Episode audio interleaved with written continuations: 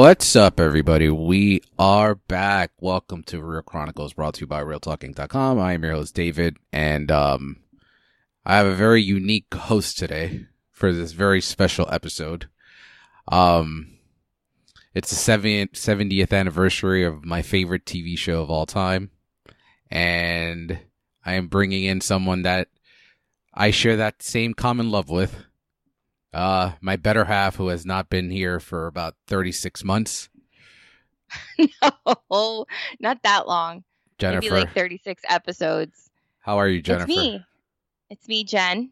Jen. Jennifer's so proper. Uh, yeah, it's me. Hi, guys. Hello. Hi, Dave. Hello. It's only Dave today. It's only me. Uh, Leo doesn't love I Love Lucy. Ryan doesn't love Lucy, but we love Lucy.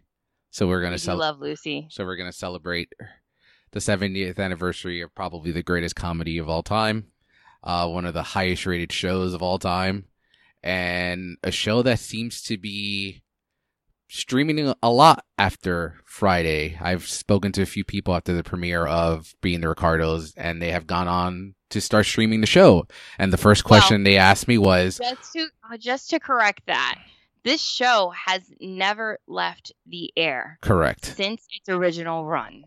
It is one of the, I believe, if not the only show, but one of the very few shows that has never once not been on the air in syndication. You've stepped over my fun facts. That's okay. Um, but yes. probably do that a lot. one of the one of the questions I've received is why isn't the whole show on t- streaming? And I can't answer that, but I assume like it may be due to music rights to some episodes. Well, based on some research I've done, because I've also been frustrated. I mean, of course, we own the the DVD set. Uh, it's not fully on Blu-ray yet, um, and you know we have we have compilations of of episodes as well. Um, and you know we're we're just being a little lazy by not necessarily using the DVD every day. But like, it's great that it's on Hulu, right, for streaming, but not every episode's there. So it sort of ruins and the same with the Paramount Plus app, which was formerly, I believe, CBS, CBS. All Access. You'd think the Um, network that ran the is show. the one is the one that ran the show, and so they don't even have all the episodes there. And so I believe some of it is due to music rights um, that have either not quite expired yet, or um, they don't have the estate permission to use, and maybe that's why. Um, but I feel like they could just easily sort of do like the Netflix model, right? Like sometimes they just dub over with a different song that is allowed. Um, but it would take away from the episode. So it's kind of a shame for a new generation that will discover Lucy that they won't really be able to see every exact episode in the context that it was created. or contact us and we could just provide you copies. Well, no, no piracy. All right, cool. So before we get into the show, let's get into some of the news of the week. I picked and choose some of the stuff that may interest you since you're a very unique brand. So the first one is also a biopic that we, um, of someone we both care for very much, especially you since you are the one that put me onto him. Uh, so Tom Holland is and Sony are going against Fred Astaire's wishes and his will. And we will be having a biopic where Tom Holland is playing Fred Astaire. Thoughts? yeah. Um, I mean, I haven't known Tom Holland other than Spider Man. Um, but I've heard that he was previously in Billy Elliot, so he Mhm. can dance. So I think he will he will have to practice a lot to keep up with some of um, Fred Astaire's moves. But I don't think it's not. I think it's something that he can definitely do. Um, it is kind of a shame though that you know the studio system is trying to make a buck off of Astaire when he clearly has wishes in his will that he never wanted. He always denied um, people coming to him, studios coming to him, asking him for his life rights.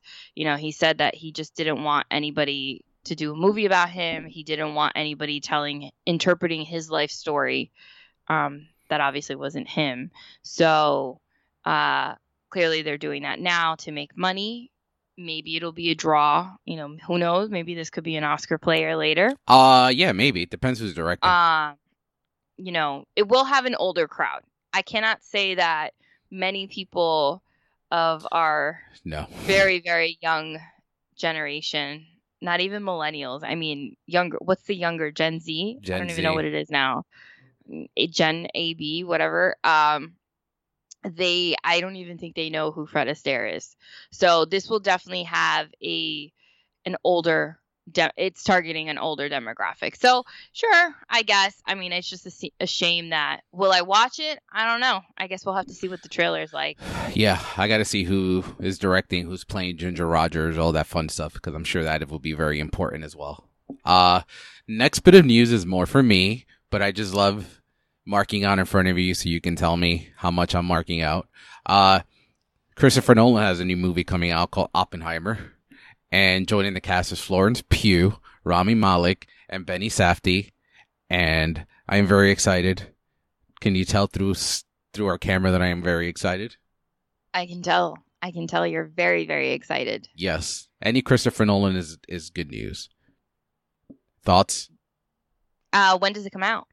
2024? What? No, I'm sorry. I am a liar. We're going into 2022, 2023. I apologize.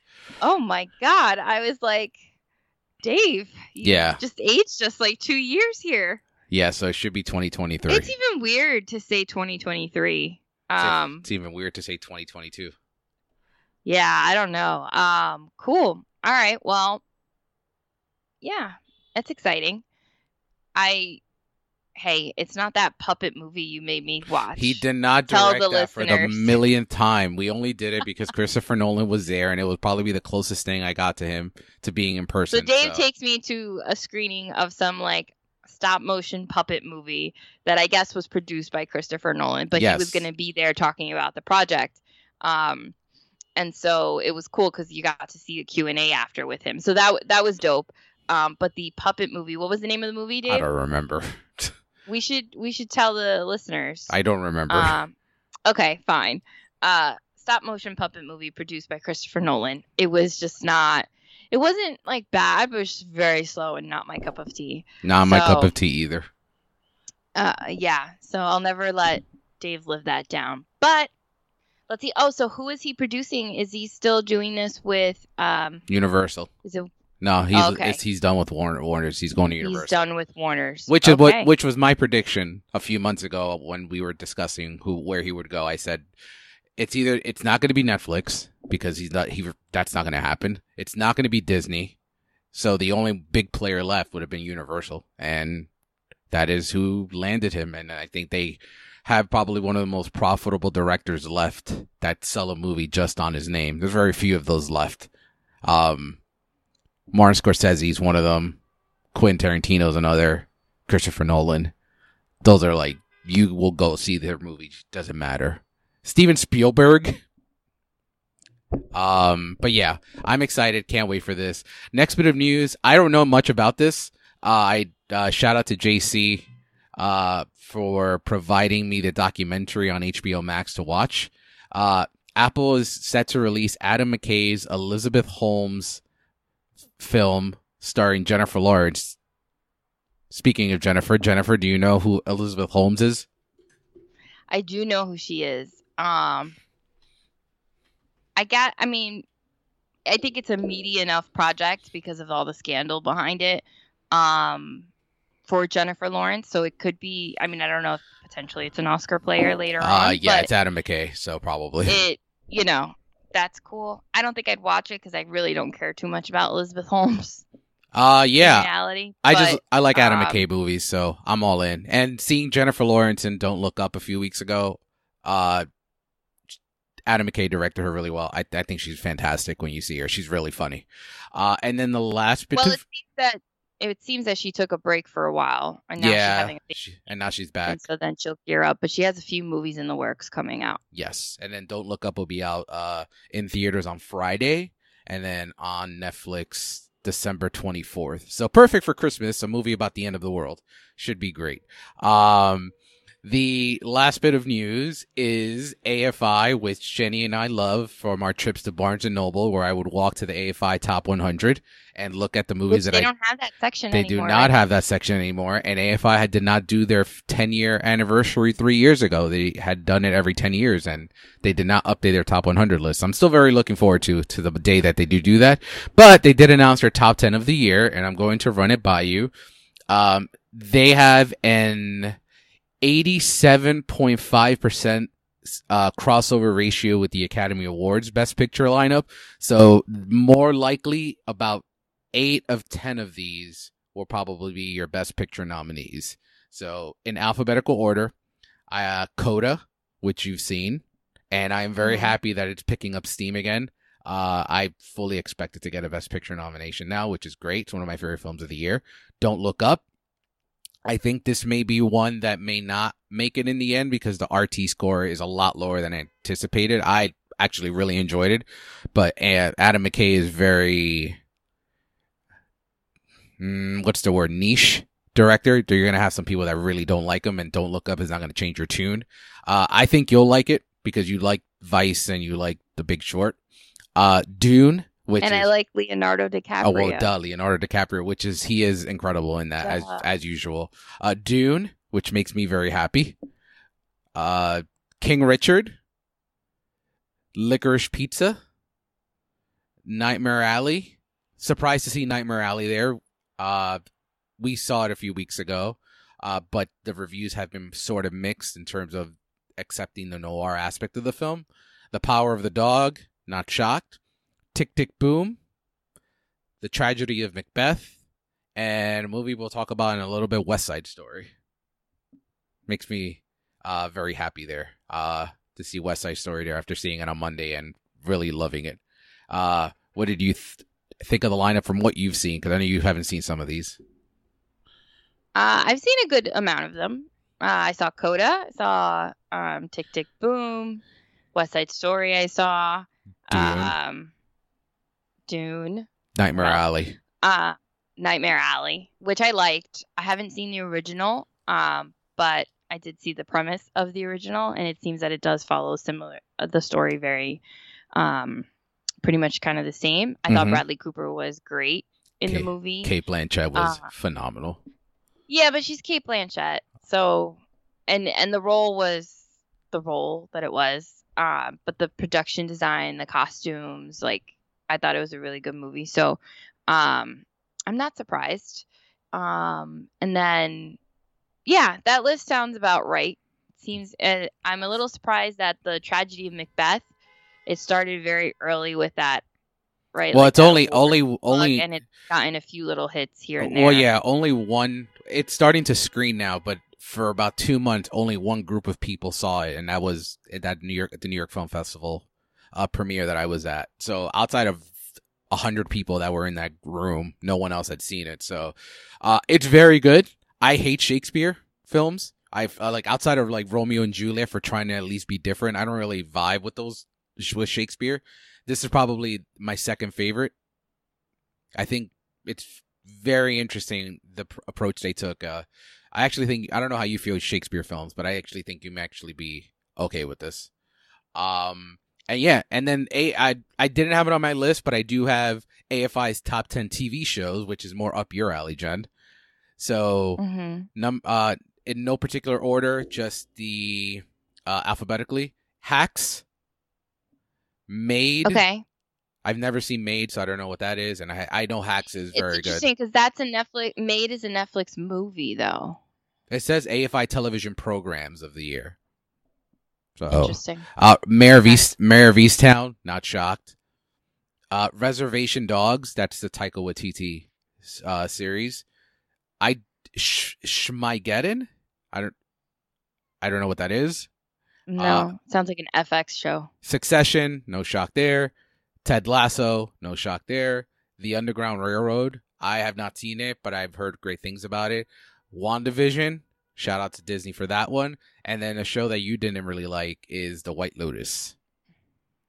Yeah, I just didn't. I watched it because it has a great cast, um, and I finished it. But by the end, I was just kind of like, meh. Um, so I mean, season two's coming of that, and it's going to be a different cast, different story. So maybe I'll watch it. I'll try it again. But um, Yeah. yeah, And I was, I guess, because there was so much hype for it, and I saw a lot of media coverage, and I was like, oh, what is this? And then when I went to watch it, I was kind of just like let down a bit. and then the two AFI special awards because AFI the top 10 is only for American films went to Belfast for for the film oh, special award and for the TV special award went to Squid Game which and uh documentary did get a special award as well which is Summer of Soul which I also loved. Uh Squid Game you need to get on that very very very very soon. Well, I watched parts of it while you were watching it. Um, but yeah, I feel like I got the gist of it.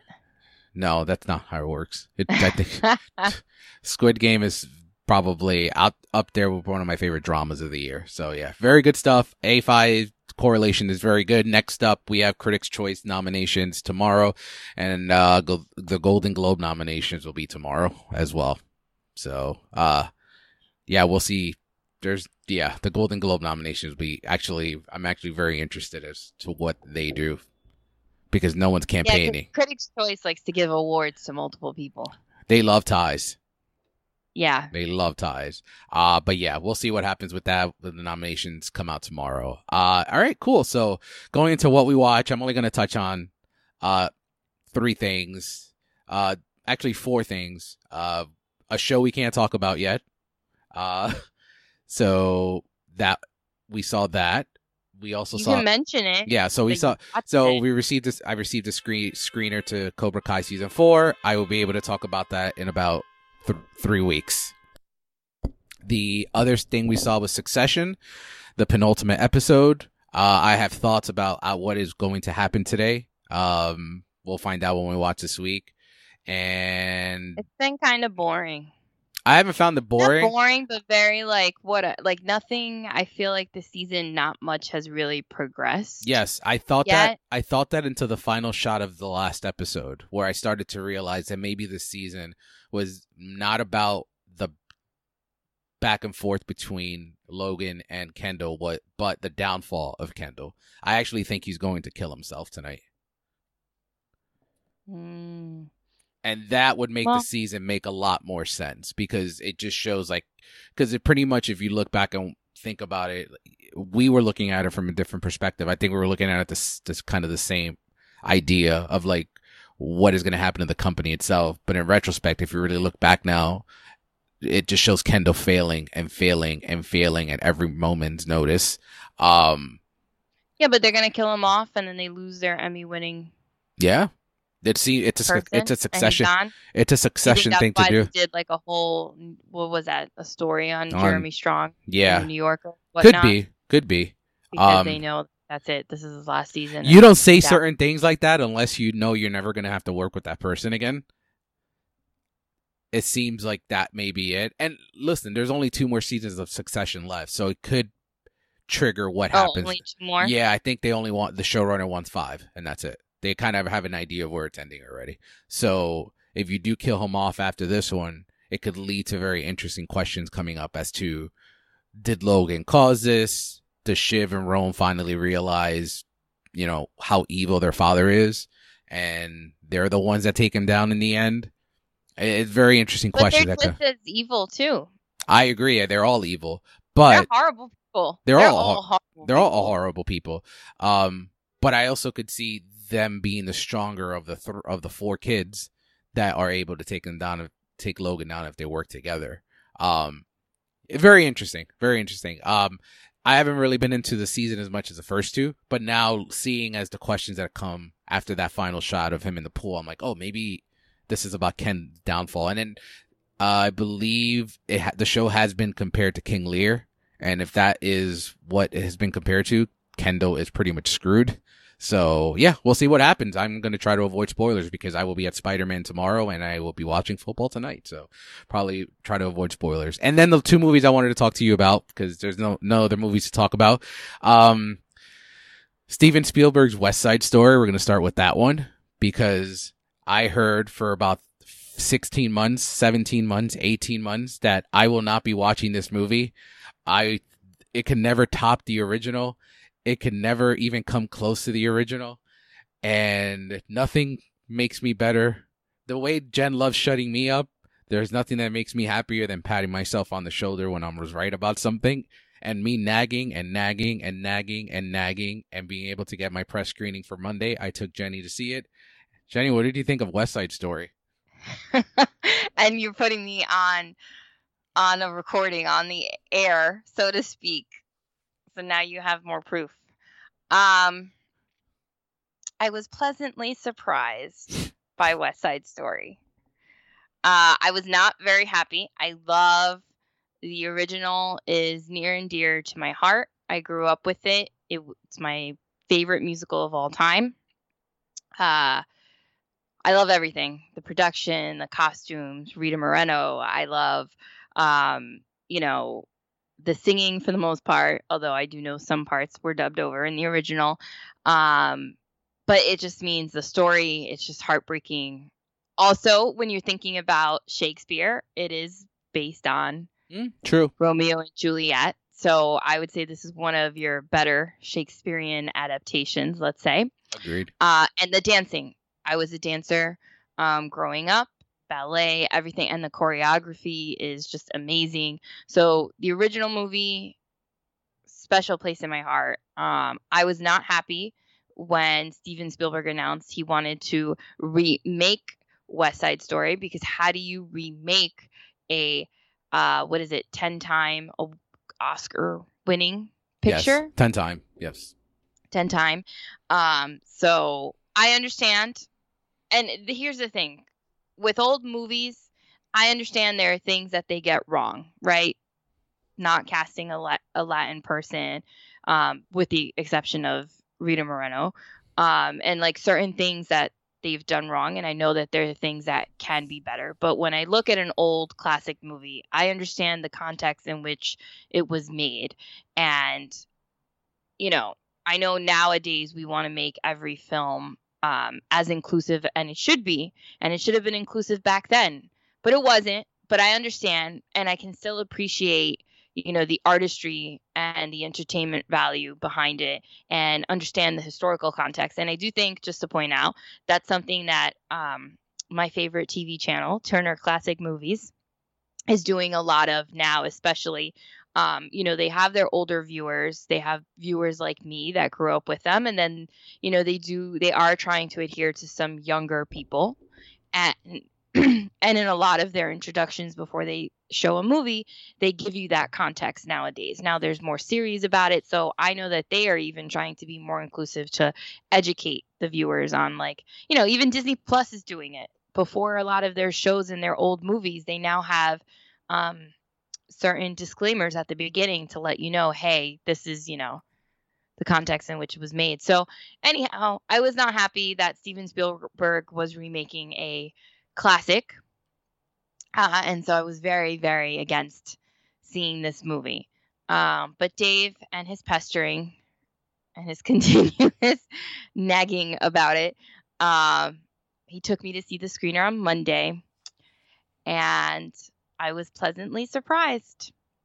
I think Spielberg did a very great job, very good, very great, great job um, at adapting and not uh, re remaking sort of the same story exactly. Uh, what is this? He reimagined. Which he did. There's a lot of different. There is a lot of differences it's in not this a one. direct remake. Um, not even. You know, it's not. We can't compare it to like Alfred Hitchcock's Psycho and then the '90s Psycho that was like a shot, shot for for shot, shot? remake. No. This was not a shot for shot remake, which was something that I sort of feared. Not thinking that Spielberg would do a shot for shot remake, but you know, why are we messing with a classic? Nowadays, everything has to be like is being remade, and anyhow, so I was very protective of that. I think Spielberg did a great job. I think the cast did a really great job. I saw the chemistry between uh, Rachel and and Ansel, and um, I thought all like you know the choreography was good. There was some improved upon choreography um, with a new choreographer. I forgot his name now. Um, I thought this the setting for some of the musical numbers were they were different from the original. The colors were lively. Um, the singing was much better. Although I will say, as far as I think the the setting for America was different because it wasn't on a rooftop this time around. But I do hold a special. It is my favorite song of the movie, and so I do hold a special place for it. Where I do like Rita Moreno's version a little bit better than this one. But um, before we saw the screening, there was a Q and A with the cast and Spielberg, and I do think that um, Ariana DeBose kind of pointed out that when she got the role, you know, she felt like she had these big shoes to fill, which she did. It's a very big, it's a big role. Um, but she said, you know, she grew up seeing Rita Moreno, and that to her was Anita. And for someone else that may be watching this movie that's younger, that this is their first introduction to West Side Story, she'll be their Anita. And so she was proud to sort of follow in those footsteps. Um, and that's kind of the feeling I had by the end of the movie was that um, I think it's it's a great movie. I think he did a terrific job. And to someone that, you know, I discovered West Side Story watching TV as a kid one day was on one of these movie channels and I came across it and I was like, what is this? And I fell in love with it. And so I think someone that is much younger you know, maybe 10, 11, 12, maybe a little older, you know, will fall in love with it and me and this will be their West Side story. Um, I think it's that good that it that it's worthy of that. It's not just like a, you know, run of the mill remake where you're like, oh, they remade no. it. Oh, this is really bad. You know, I the think 90s this. Psycho is not my Psycho. I actually like, think this is don't the. think it's anybody's Psycho, but you know, um, so yeah, so overall, I give Spielberg a 10 out of 10. I think they did a good job. I think the script was good. Um, I didn't mind some of the changes. By the end of the movie, I was hoping that his reimagining had changed the ending a bit, but it did not. And I was still left very heartbroken, as I am when I watched the original. Um, Although they and- handled that specific scene better in, in this one, I think. I'm not want to Uh, spoil. I don't want to spoil it. They, they gave you more time. Time. Yeah. Um, I did love. I did like Bernardo. I thought he was Yeah, he good. was Who's also good. Cuban. Uh, his his accent came through very much. Uh, and I totally pointed out to Dave. I'm like, he's got to be Cuban. Um, so we have some representation there as well. Yes, and, and, Rachel uh, yeah. Zegler. Rachel Zegler was magnificent. She is fantastic. Very good. Yeah, her voice is amazing. I'm actually very intrigued now because she's playing Snow White in the Disney live action Snow White.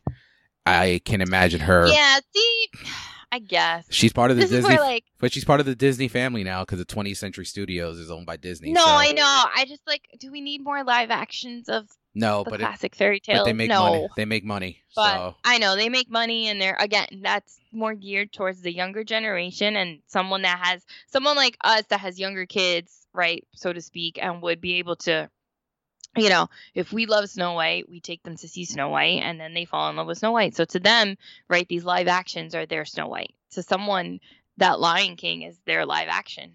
Like little kids love that. Yes, and then the um the choice to not dub or subtitle uh the Spanish in the movie I thought was a nice choice.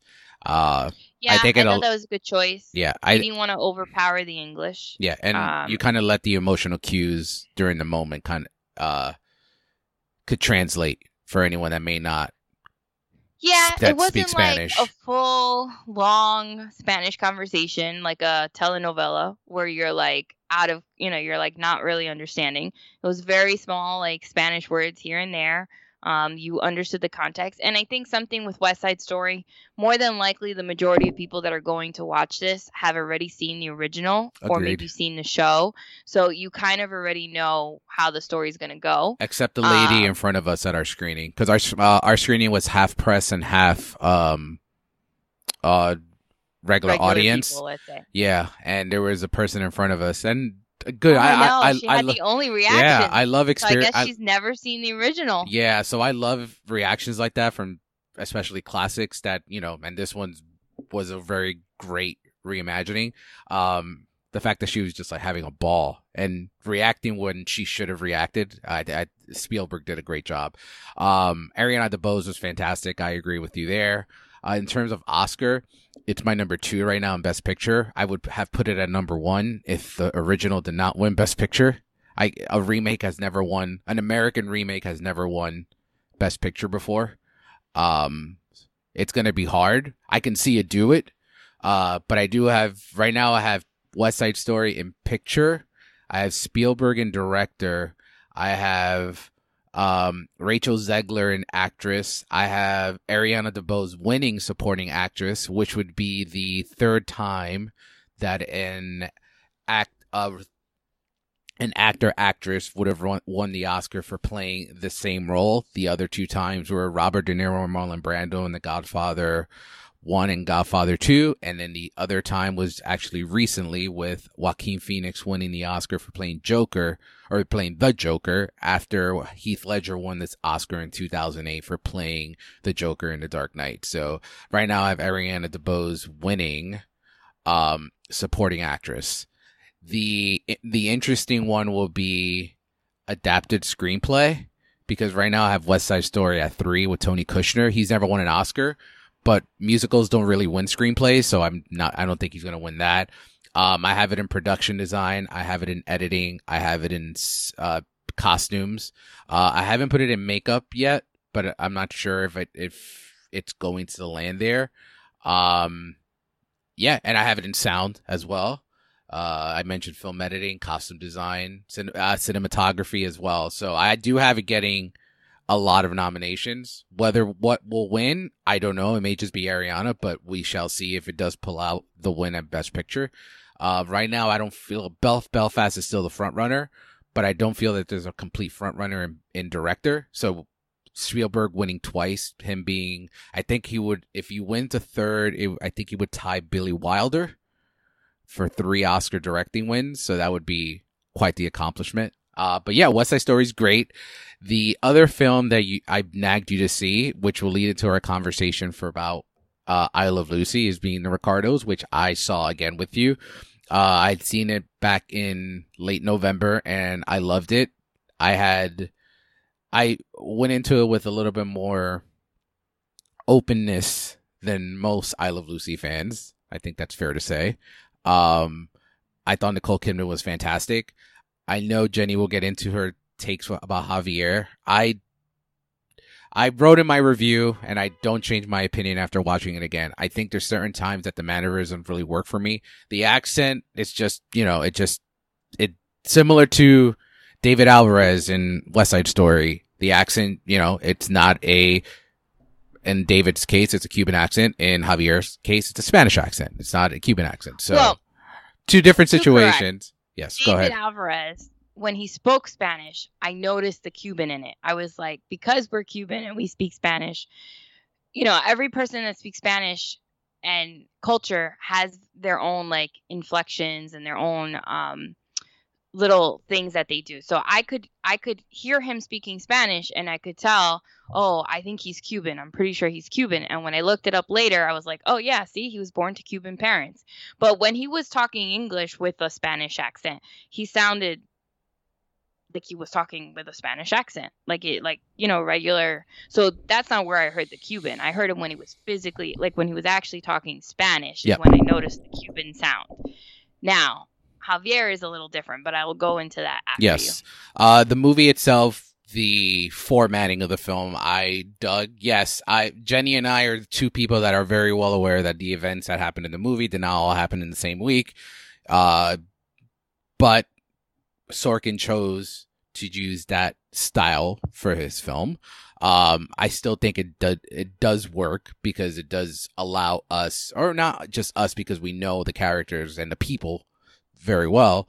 Um, it allowed those that may not know them very well to be to look into the characters and the people and their lives. Um, a JC, friend of the show, and he reached out after he saw the film and he started digging into more of what happened to Lucy and Desi because he, he was very interested in everything that happened in the movie. So yes, it's not all in the same week, but for the purposes of creating more intrigue and curiosity for Desi and Lucy. I think it's so far. I mean, we'll see what happens when it hits Amazon. I think it's done a good job. I, it's still one of my favorite films of the year. It's not my number one film of the year, but it's, it's still one of my favorite films of the year. I think Nicole Kidman is great, and I think she is the challenger to Kristen Stewart. And yep, I I think I will take one and a half victory laps because I think you you will tell me that it's probably better than you've expected, but you'll never watch it again. Go ahead. Ding ding ding. Um so there this is another movie I felt very passionate that I did not want to see. And Dave again with his pestering and nagging me made me watch it. I sound like the best uh, husband of all time. Yes. You are the best husband, but you nagged me on this. Um so I like I Love Lucy is very important to me. I grew up with it. Um, I fell in love with it. It was a tradition to watch it with my mom. Um, it means a lot to me. And so watching the show, I got to know the act like who these actors were. I have books on Lucille Ball, Desi Arnaz, on on I Love Lucy, on the making, and then I fell in love with Lucy and falling in love with her. I followed, I went in to dig more on her career as I was growing up. I'd watch, and again, being a classic movie fan, I'd watch all her B movie movies that they make a reference to in being the Ricardos. She was the queen of the B movies. And there's a fantastic coffee table book for anyone uh, that is interested, all about her movie career. Um, and it, the, she means so much to me. And yes, there have been TV movies that have adapted the Lucy Desi romance story and the downfall, and none of those TV movies are very good either. And honestly, I've seen them once and then never seen them again. I just don't feel like they've ever really told the story in a way that isn't um, exploiting them. And then, you know, Aaron Sorkin news came out he wanted to write this movie and write this story and and actually originally Cate Blanchett was supposed to to be cast as Lucille Ball. I was not for that either. I was just not digging it. Dave was digging it. I was not. Q few years later, I actually wrote an article for the website on when the news first broke. I wrote an article for the website of my top 5 Cuban actors that should play Desi Arnaz. Um obviously those Cuban actors did not come to play because Aaron Sorkin chose Javier Bardem. Um, but anyhow, a few years later, the project was put off. Then all of a sudden, it's like now we're in production. They chose Nicole Kidman to play Lucille Ball. As much as I do think Nicole Kidman is a good actress, um, I was just I did not see her as Lucille Ball. I did not. I was not for this project. I did not like the casting with Javier Bardem. Um, the only one that I thought was really casted well originally before seeing the film was J.K. Simmons. Uh, so I was very opposed for this movie. Um,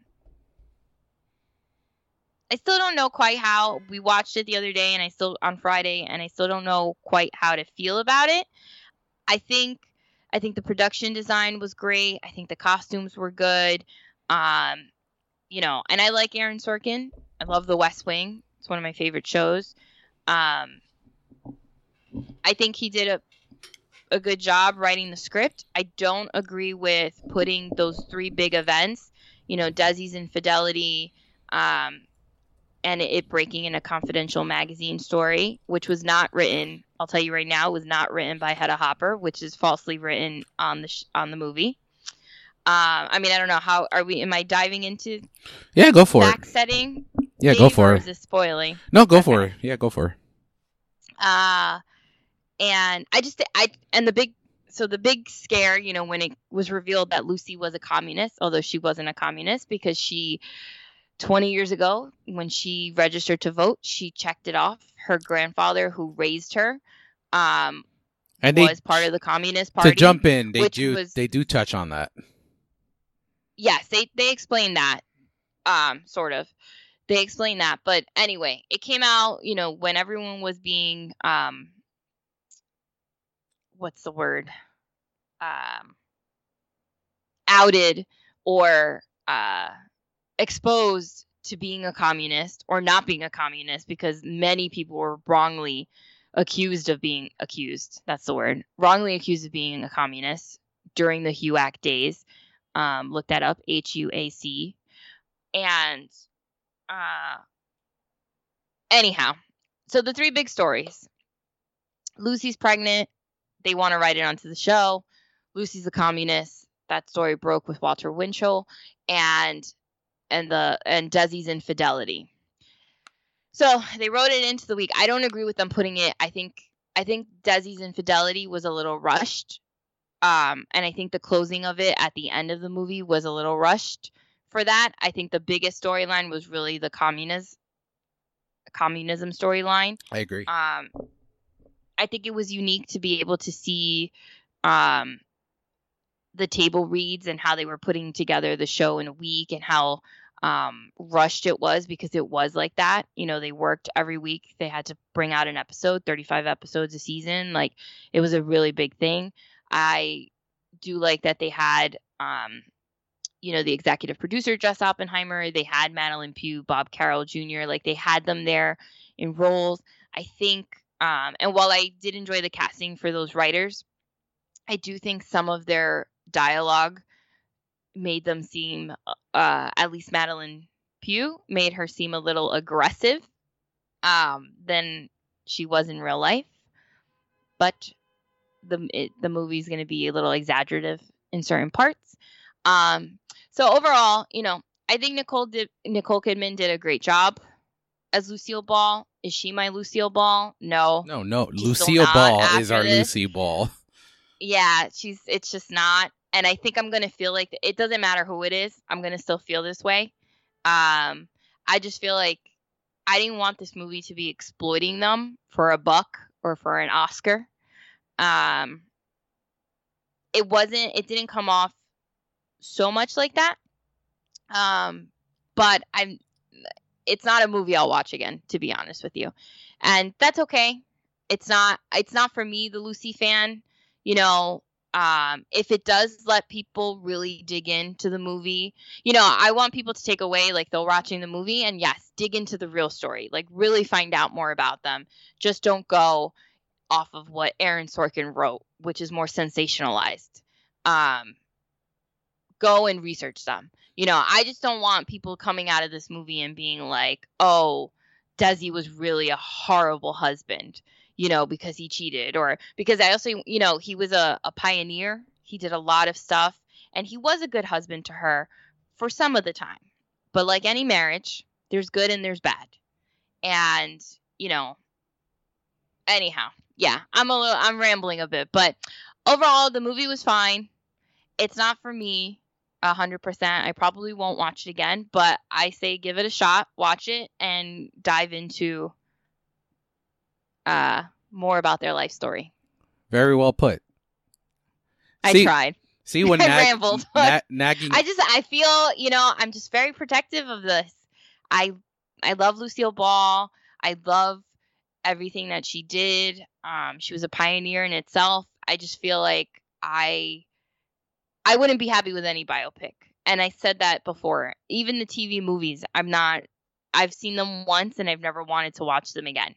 I, want the real story. I I rewatched the real it. books. I rewatched uh, the TV one, the Danny Pino one, before being the. Actually, no, it was after my press screening. Um, it's not good. Danny Pino's very good. I think.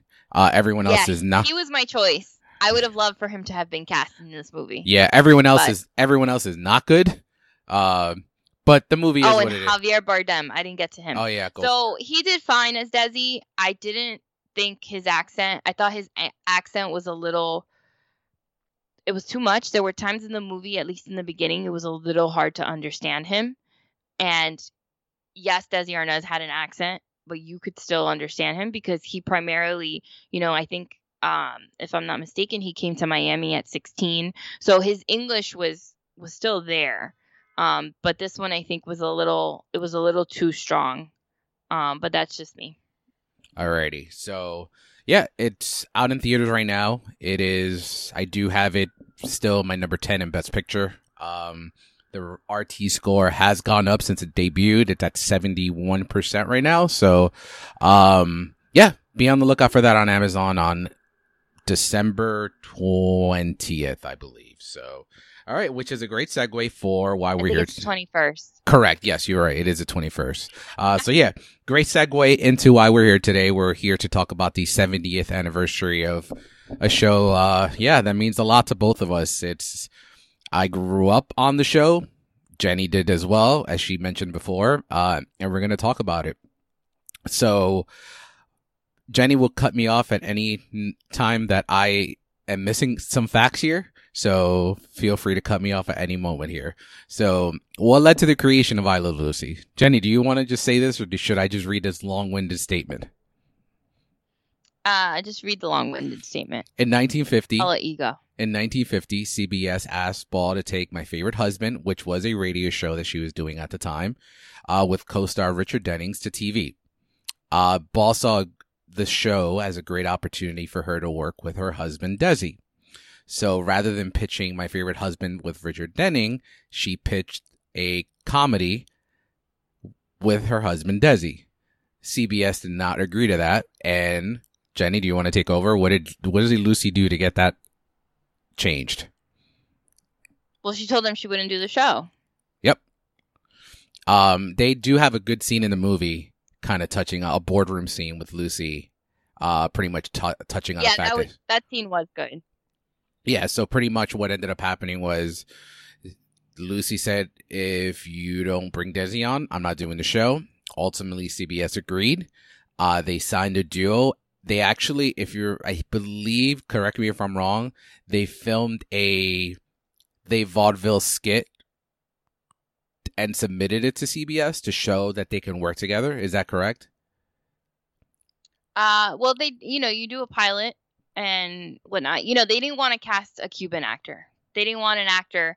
They they didn't believe that the American household could believe that an American girl like Lucille Ball would be married to a Cuban actor, um, a Cuban person, let's say. You know, Yep. um, but Lucille fought for that, Yep. and And yeah, instead of I believe the guy was the president in the radio show. He was president of a bank, and they changed it to a, band, leader. Yep. And then um going on what I mentioned with the Vaudeville Act, they did um develop the Vaudeville Act written by Car- uh, Bob Carroll and Madelyn Pugh that they performed at the Newburgh, New, New York uh Historic Ritz Theater with Arnaz's orchestra, which is that skit ultimately did make it to the sh- to the show.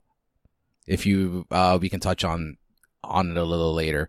But yeah, uh Ball and Arnaz ended up bringing Oppenheimer, Pugh, and Carroll to be the producer and writers of the show. Uh, so question goes for you first. When did you first watch I Love Lucy? I mean, I can't remember the exact age, but young. I mean, ah, my mom loved I Love Lucy or loves I Love Lucy, and um, she would just she'd put it on and I'd watch it. Like I'd have it, in, I'd watch it in the background, and and then eventually, like I started watching it on my own. I used to love Nick at Night when it was like classic Nick at Night, and it would have it, and they would run episodes, and I'd watch it before bed. Or um, Saturday, they used to run episodes of I Love Lucy, and then they would do the Lucy Desi Comedy Hour, which is what came after I Love Lucy, Mm-hmm. and we could probably touch on that too. Yes. Um, and so I, yeah, I mean the exact age I don't remember, but I just remember, I, I don't remember a time not having watched I Yeah, Love Lucy. I am the same way. I think that's that's really what it is for me. And it used to be a tradition with my mom to watch it, and uh, and then from there I just became a fan, obsessed fan, and and then delving more into Lucille Ball. I have memorabilia. I have the Barbie doll, the collector Barbie dolls with the different scenes. Um, yeah, I have a lot of Lucy stuff, Lucy books. Um, I've been to Jamestown, her hometown, which is great, and it's now the home of the Comedy Center, um, along with the museum. And so, yeah, yep. Um, yeah, same here. Uh, I don't remember a time that the show wasn't a part of my life. Um, I remember watching it at 9 a.m. and 10 a.m. during summer vacation on Fox. Uh, that's and I used to burn out tapes just recording episodes every single day just so I could be able to rewatch them. Uh, yeah, the show pretty much is one of the most important pieces of my life. Uh, one, and it kind of was just one of the starting points of our relationship, which kind of added a different layer to the importance of the series for us. Um, the show premiered on October 15th, 1951, and it aired on Monday nights at 9 p.m. until its 179th episode aired on May 6, 1957. Uh, there are 181 episodes total, including the pilot episodes and the Christmas special, which I love. Uh, the same cast of actors were there the entire run. It was Desi Arnaz, Lucille Ball, Vivian Vance, William Frawley, every single episode. I think the most important thing of the show was not just Lucy and Desi was the fact that the chemistry that they were able to develop with Bill and Viv. Because if it wasn't for that friendship, I don't think the show would have worked as great as it did. I think that friendship and and partnership and friendship was crucial to the show's success. Do you agree? I agree. Awesome. Um, do you want to dive into the casting of Bill Frawley and Viv, or do you not know too much about that? Um, I mean, I know, I guess like enough. I you yeah. can go. You have well, yeah. facts. Well, pretty Read much. Yeah. Well, pre- yeah. I just, I just, I'm letting you take the ball here. So, I, the whole Bill Frawley, uh, Desi had seen him in vaudeville for all, and as an actor, he was a character actor for all these years in the early 30s, 40s, and pretty much the idea of the contract was a three strike rule uh, Bill Frawley was known as a drinker, and Desi pretty much had in his contract said if you show up to the set drunk, you are done. If you do this three times, you will be fired from the show. And to Frawley's credit, never showed up drunk once, and ultimately led to one of the best TV characters of all time. The Viv, I don't have too much facts on it, uh, but do you know any a little bit about Viv before I Love Lucy? She worked. She worked on um, like the theater. She she was mainly a theater actress, so she was on the stage, um, and that's how they found her. Someone had recommended her. They went out to see her, and then they loved, they loved her. They pitched her the show, and she came on board. Um, and also another fun fact with William Frawley is that if he was a big Yankees fan, so if at any point the Yankees um, went yes. to the World Series, he had it in his contract that he would take the day off, like that, he would, so he could go. That was one of my uh, fun facts was, too. That's a great. That was written in there. That's a great one. Um, in terms of Emmy nominations, the show was nominated for 21 Emmys and won five times. It won uh, Best Situation Comedy in 1953, Best Comedian Lucille Ball 1953, Best Situation Comedy, 1954. Best Supporting Actress, Vivian Vance, 1954. And in 1956, uh, Lucille Ball. Very weird categories for the 50s. Best Actress, Continuing Performance. Uh, I would have expected the show to win a little bit more. I'm surprised Bill Frawley never never won the Supporting Actor Emmy. Uh, ratings wise is something I wanted to touch on a lot before I get into some of the innovations Desi created for this show and for television. So I'm going to read you their ratings from season one to six. And it's, um, the show never left the top three in the entire run. The lowest ranking was in season one when it was a number three show. Then it was number one, number one, number one, number two, and number one the rest of the time that it was on the air. Season one's rating were 50.9. 50.9. Nothing touches that. No, season two, which is the highest rated season of the series, 67.3 rating for the show. Season three. And you know why, right?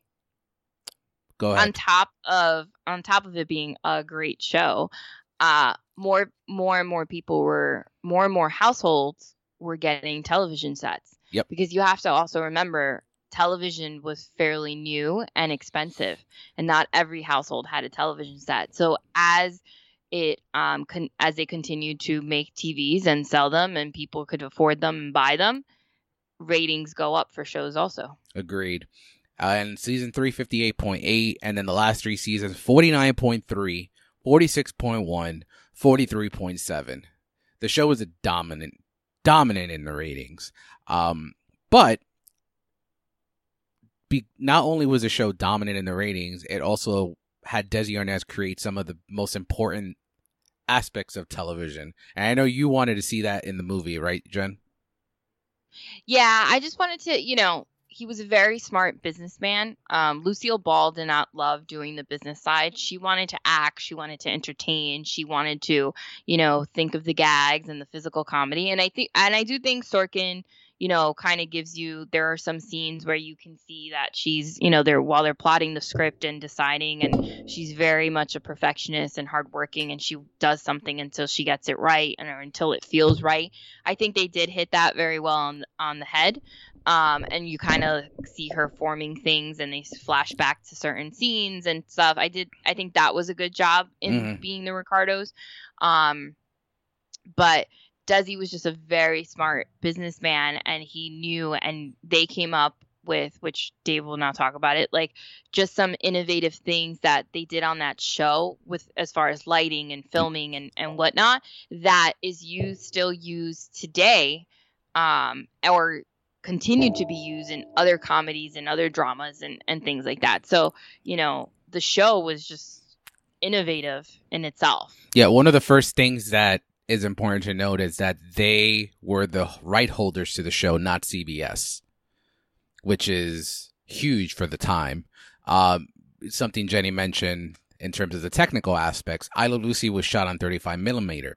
Throughout uh, the 50s, there were shows used to be shot on lower quality kinescope, which would create a fuzzier picture, but also would allow the show to air at the same time on the East Coast and West Coast. Desi said um, no, because they originally wanted them to shoot in New York and they did not want to leave LA. They wanted to shoot in LA, so they were able to shoot it on 35 millimeter with the three camera si- th- uh, three camera system that Desi created, and they would send the copy to New York for the show to air without any problems, which is fantastic.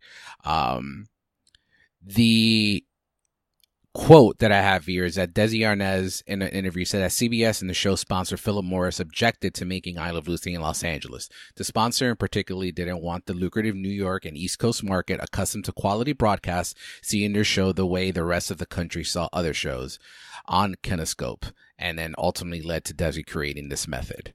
Um, do you have anything else, Jen? Uh, so another thing that they did was, um, I, believe and I can't name any other shows previously to this, but when um they were trying to figure out so they have the studio set and they were trying to figure out the lighting on the show because typically I believe the lighting was more um, at camera level at times in previous shows. And for here, they decided to the best way. They actually brought in a cinematographer um, that did. Uh, I I don't know if it was the Big Street for Lucille Ball or Lord, which was two of her films previously, that he knew, I forgot the name of the guy, but he knew how to light Lucille Ball really well for the camera so it wouldn't come off too harsh. Um, like the softer lighting that it would come out clear. And so what he did was he rigged all the lighting to be above them on the set. So you would think, right, that that's an obvious thing to put the lights above a studio set and then you're filming. Um, but shows before this had not done that previously. So, and I think allow it'll it has allowed for Blu-ray copies or Blu-ray upscales of the show to come out very crisp because of well the, the film because it was on film. Yep, the methods they took in 1951 allowed the show to still be seen today in the most pristine method which is even more credit to them. Um, now let's get to some fun stuff here. Let's talk about our favorite seasons and our favorite episodes. Um, I'm going to preface this that I do have 10, 11 episodes here, but I can say over 170 are my favorite episodes because there's not an episode of I Love Lucy I don't love outside of maybe two or three. Um, I think the show really has a.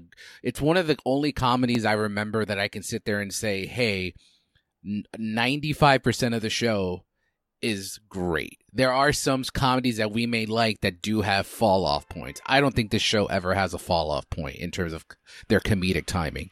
Uh, but I'll ask you, Jen. We'll start with the favorite season. If you had to pick a favorite season, what is your favorite season? California. So that's season three. Season four. No? Yeah. Season four. Season four. That is what. Yes. That's full. Yes, that is season four.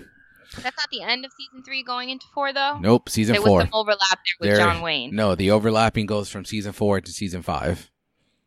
As Jenny pulls out her book to try to um, prove me wrong, fact checking. in on. in in a few seconds, Jenny will come back on the mic and say, "Dave, you were right once again." Uh, but while Jenny is looking that up, yeah. So my favorite. Dave, you were right once again. Thank you. So my favorite season. Okay, so season four Yes. is my favorite season. that is my favorite season as well. I try to not put so many episodes in my top 10 because I do love almost every episode of season 4 to like top tier level. Um I love every single aspect of them going to Hollywood, what led them to go to Hollywood, but I think underrated episodes of that season are them on the road to Hollywood because it has some of the funniest moments like Aunt Pauline's peek on Pauline and then them going to jail with cousin Ernie. There's a lot of really fun episodes leading them to Hollywood. And of course, all the madness that goes on in Hollywood and just seeing stars of the era. I think that season really stands out to me. Uh, so yeah, top 10 episodes. Jenny, you said you had 30? You did not follow the rules here. I didn't follow. I never follow the rules on this show. Um, I do have thirty. It's really hard. It's very hard. It's really hard. I mean, I can tell you the episodes. Well, really, there's actually only one episode. I'm not. I always kind of like don't mind skipping, and I can tell you which one that is. Um, but other than that, like it's really hard not to have a favorite. Ep- like they're not all favorites like that, but it's hard. I have Yeah. thirty. Well, yeah, the ones that I don't really mess with are the when the Ireland, the Scottish, the Scottish dream sequence episode. I don't like that Yeah, one I agree. too That's much. Lucy Um, goes to Scotland. yeah, then the Mm. only other one is season one, the episode where the young kids are into Lucy and Desi, or Lucy and Ricky, and then they have to dress up as old people. Really wasn't And fun that. fact, that teenager, that teenage girl in the episode is the voice of Judy Jetson on the Jetsons. Fun fact. Alrighty, so run through your 30 as quick as possible. okay. Well, I can trim it down to. Just trim it down. but okay. Alright, go ahead. Trim it All down right, to I'll 10. just do the 30. I'll do the 30. Okay. We'll, we'll do this. Okay. Uh, episode one Lucy thinks Ricky is trying to murder her, which this was originally the first episode that they filmed. And so when you see it in syndication, it's considered, um, I believe, the first episode. If you actually want to see the pilot episode, you can get the DVD. Um, number two, the fur coat. Number three, the gossip. Uh, number four, pioneer women. Number five, Lucy does a television commercial, which Are you is go are you going from 1 to 30 or 30 to 1? one to thirty. Oh, okay, go ahead. It's not. They're not my favorite in the order. They're they're my favorite seasons, like going through by season. Okay, go ahead. Um. Anyway, so number five, Lucy does a television commercial, which is Vitameatavegamin. Uh, number six is the freezer. Number seven is Lucy's schedule. Number eight is job switching, which we all know. Uh, number nine is vacation from marriage. Number ten is Lucy is enceinte, uh, which is Lucy is pregnant. That I would say that's probably one of my favorite favorite episodes because I just love that she's trying to tell Rick, you know, she doesn't know she's pregnant, and then she finds out she's pregnant, and she's trying to tell Ricky she's pregnant all day, doesn't work, goes to the nightclub, and then finally tells him um, when he's singing, um, she's having a baby, and um, you could just tell that they were so happy. And if you know um, more about their life story and you dig into it, they had a really hard time trying to conceive um, for many, many years. And so when she was pregnant here, she was pregnant with her second child. And that's something something we didn't talk about was the pregnancy and how CBS was very against that at first and Well, they didn't want to write it into the storyline because they're not. They're. This is another fun fact. There had never been a woman pregnant on national television before Lucille Ball did it, and they didn't want to. You know, CBS was against it. They didn't approve it. They were thinking Philip Morris was not going to sponsor it, but they agreed and they did it and and the eight episodes I believe that they did with her pregnancy storyline, they actually had a rabbi, a priest, and who else? It was uh, a minister.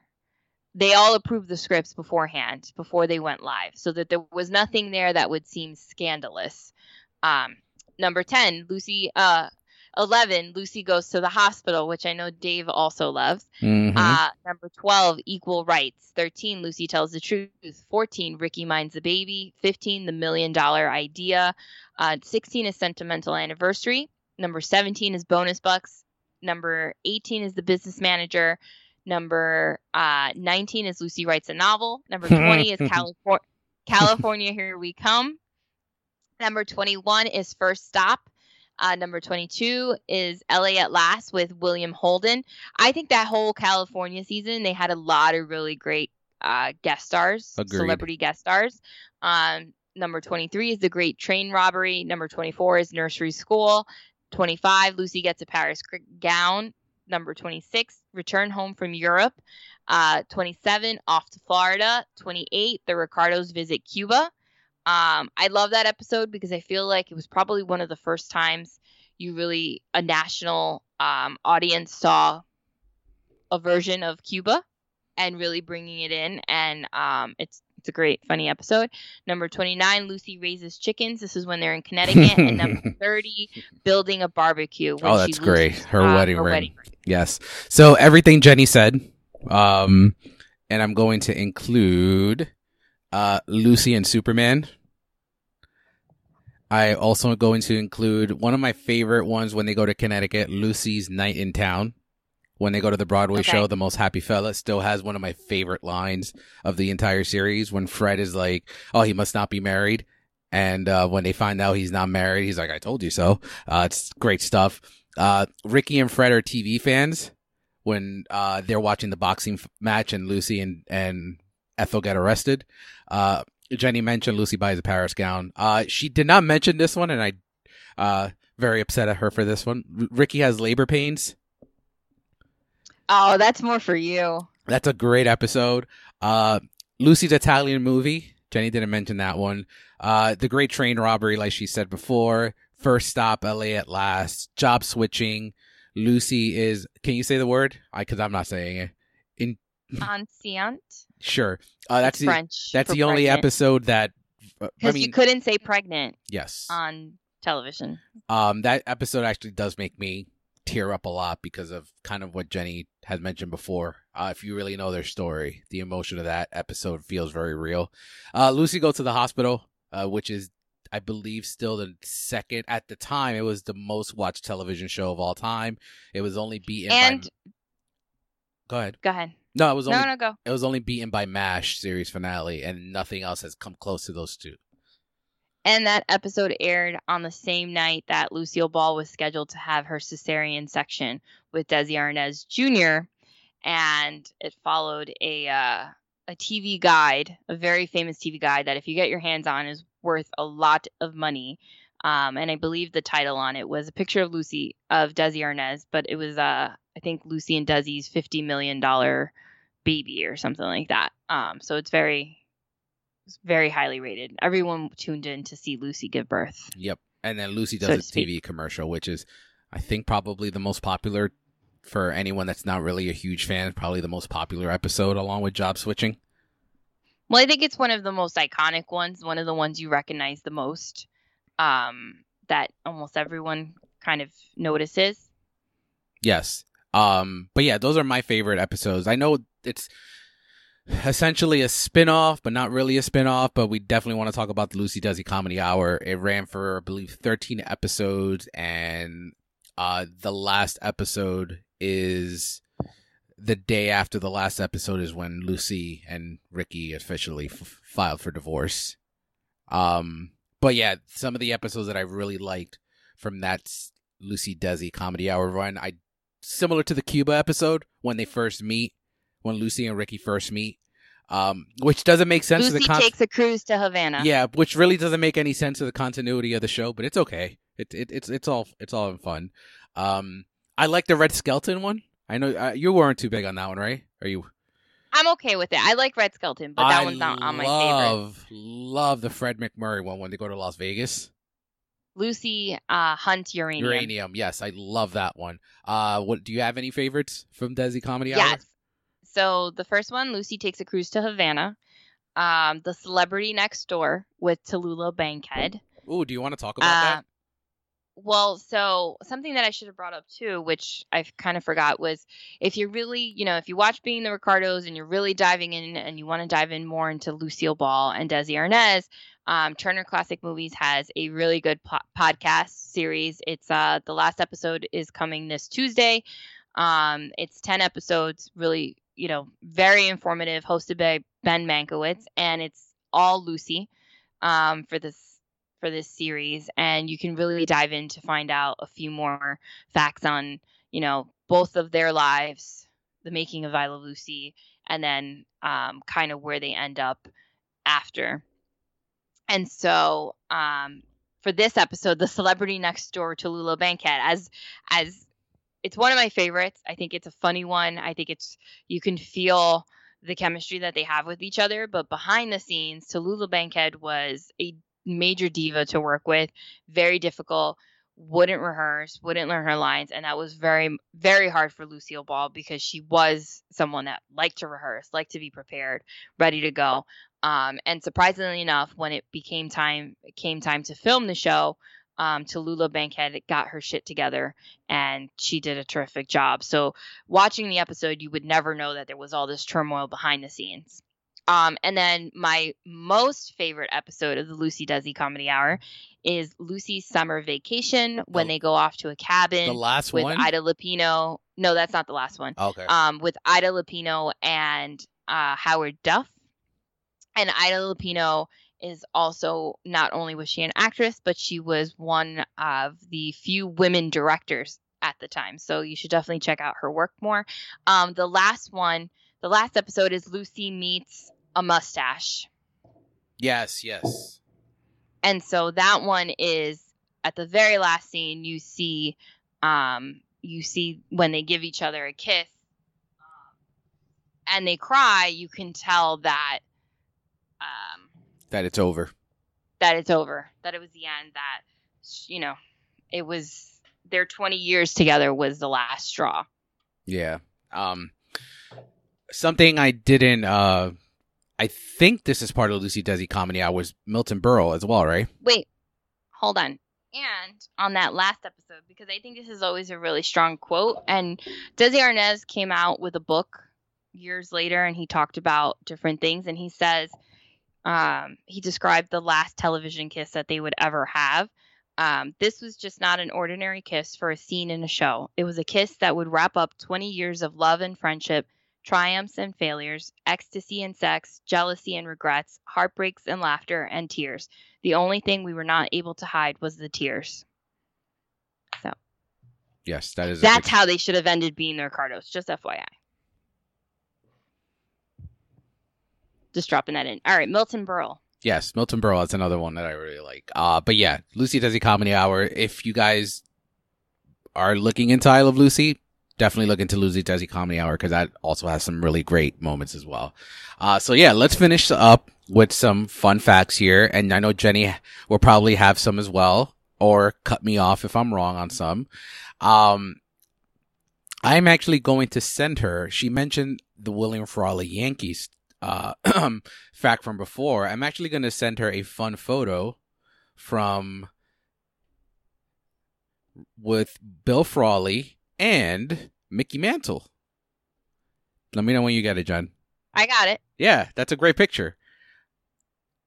Alrighty. So you had mentioned that he would have to take time off, and I will correct myself saying that William Frawley did have to take time off, and he was written out of just two episodes. So everyone but For the Well, Yankees. yes, everyone Oh. but Bill Frawley was um in every episode. So pretty much they were in the World Series in 1951, 1952, 1953, 1956 and 1958, but he only had to be written out of two episodes because of the con- contractual clause.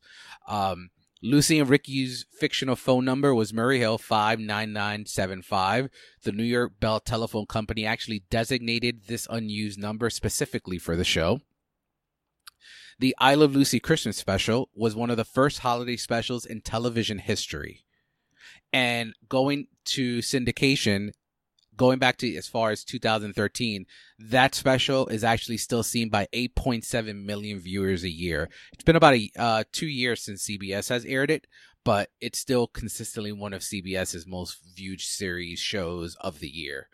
Uh, Yeah, and you can watch it now on the DVD set. Um, previously though, it was lost for like yeah, it was very hard to find. many many years. It wasn't aired anywhere. It was never original originally part of the syndication package, so you would never see it aired on like Fox or Hallmark Channel or anything like that. Um, until then, they found it, they put it on a VHS, people bought it and went nuts for it, and then they decided to re CBS re-air it in color. 2013, and then they added color to it, which I don't agree with the color, but and I and I sh- and for anyone that hasn't seen it, it's essentially a, a recap episode of Ricky's uh little Ricky's birth.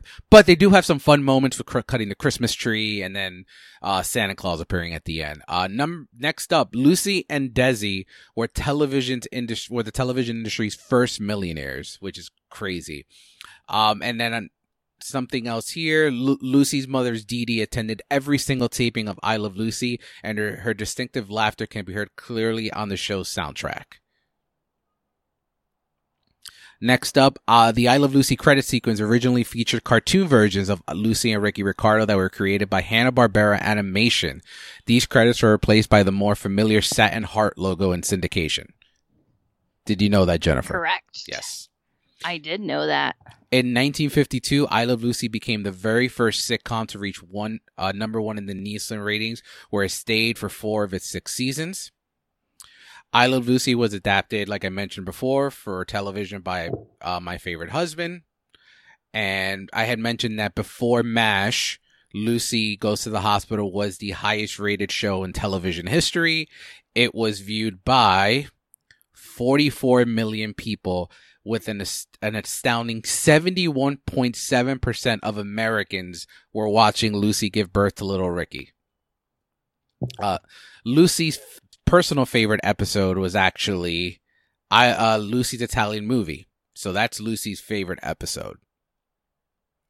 Um, Jenny, do you have any facts or should I keep going here? No, keep going. Great. So you got it. I, ju- I don't want to step on your toes here. Every episode of I Love Lucy was shot in front of a live audience with, do you know how many people were at, at every episode? A hundred people. 300. Oh, 300. I was gonna say 300, but then I was like, maybe that's too many. So you had mentioned, Look, Go realistically, if I did a podcast, like if I did an episode here, I could have a whole podcast on I Love Lucy. There's just so much to like delve into, so it's it's it's tough. for sure. Uh, this is coincides with what we talked about Deuce, uh, Desi's innova- innovations, and this is probably the most important thing he did. So we talked about the fact that they own the rights to the show. They offered to pick up the expenses for the shooting the television on high quality film. Because of that, they were able to own the rights. The negotiation is widely considered as one of the smartest business decisions in the history of American television, as Desilu Studios went on to invent the concept of the rerun and use profits from I Love Lucy uh, in syndication to fund the growth of Desilu Studios. Thoughts? Or did you know that as well? I knew that, and also Desilu is responsible for such classics as Star Trek and Mission Impossible. Yes, it is. Star Trek would not have been here had Lucille Ball not, because at the time that it came about, she had been the owner of the studio, and without Lucille Ball, there would be no Star Trek. Shout out to all the Trekkies out there. And then finally, Lucille Ball herself considered I Love Lucy to be a form of exaggerated satire. As she explained, we start with the normal premise, then take our characters beyond that.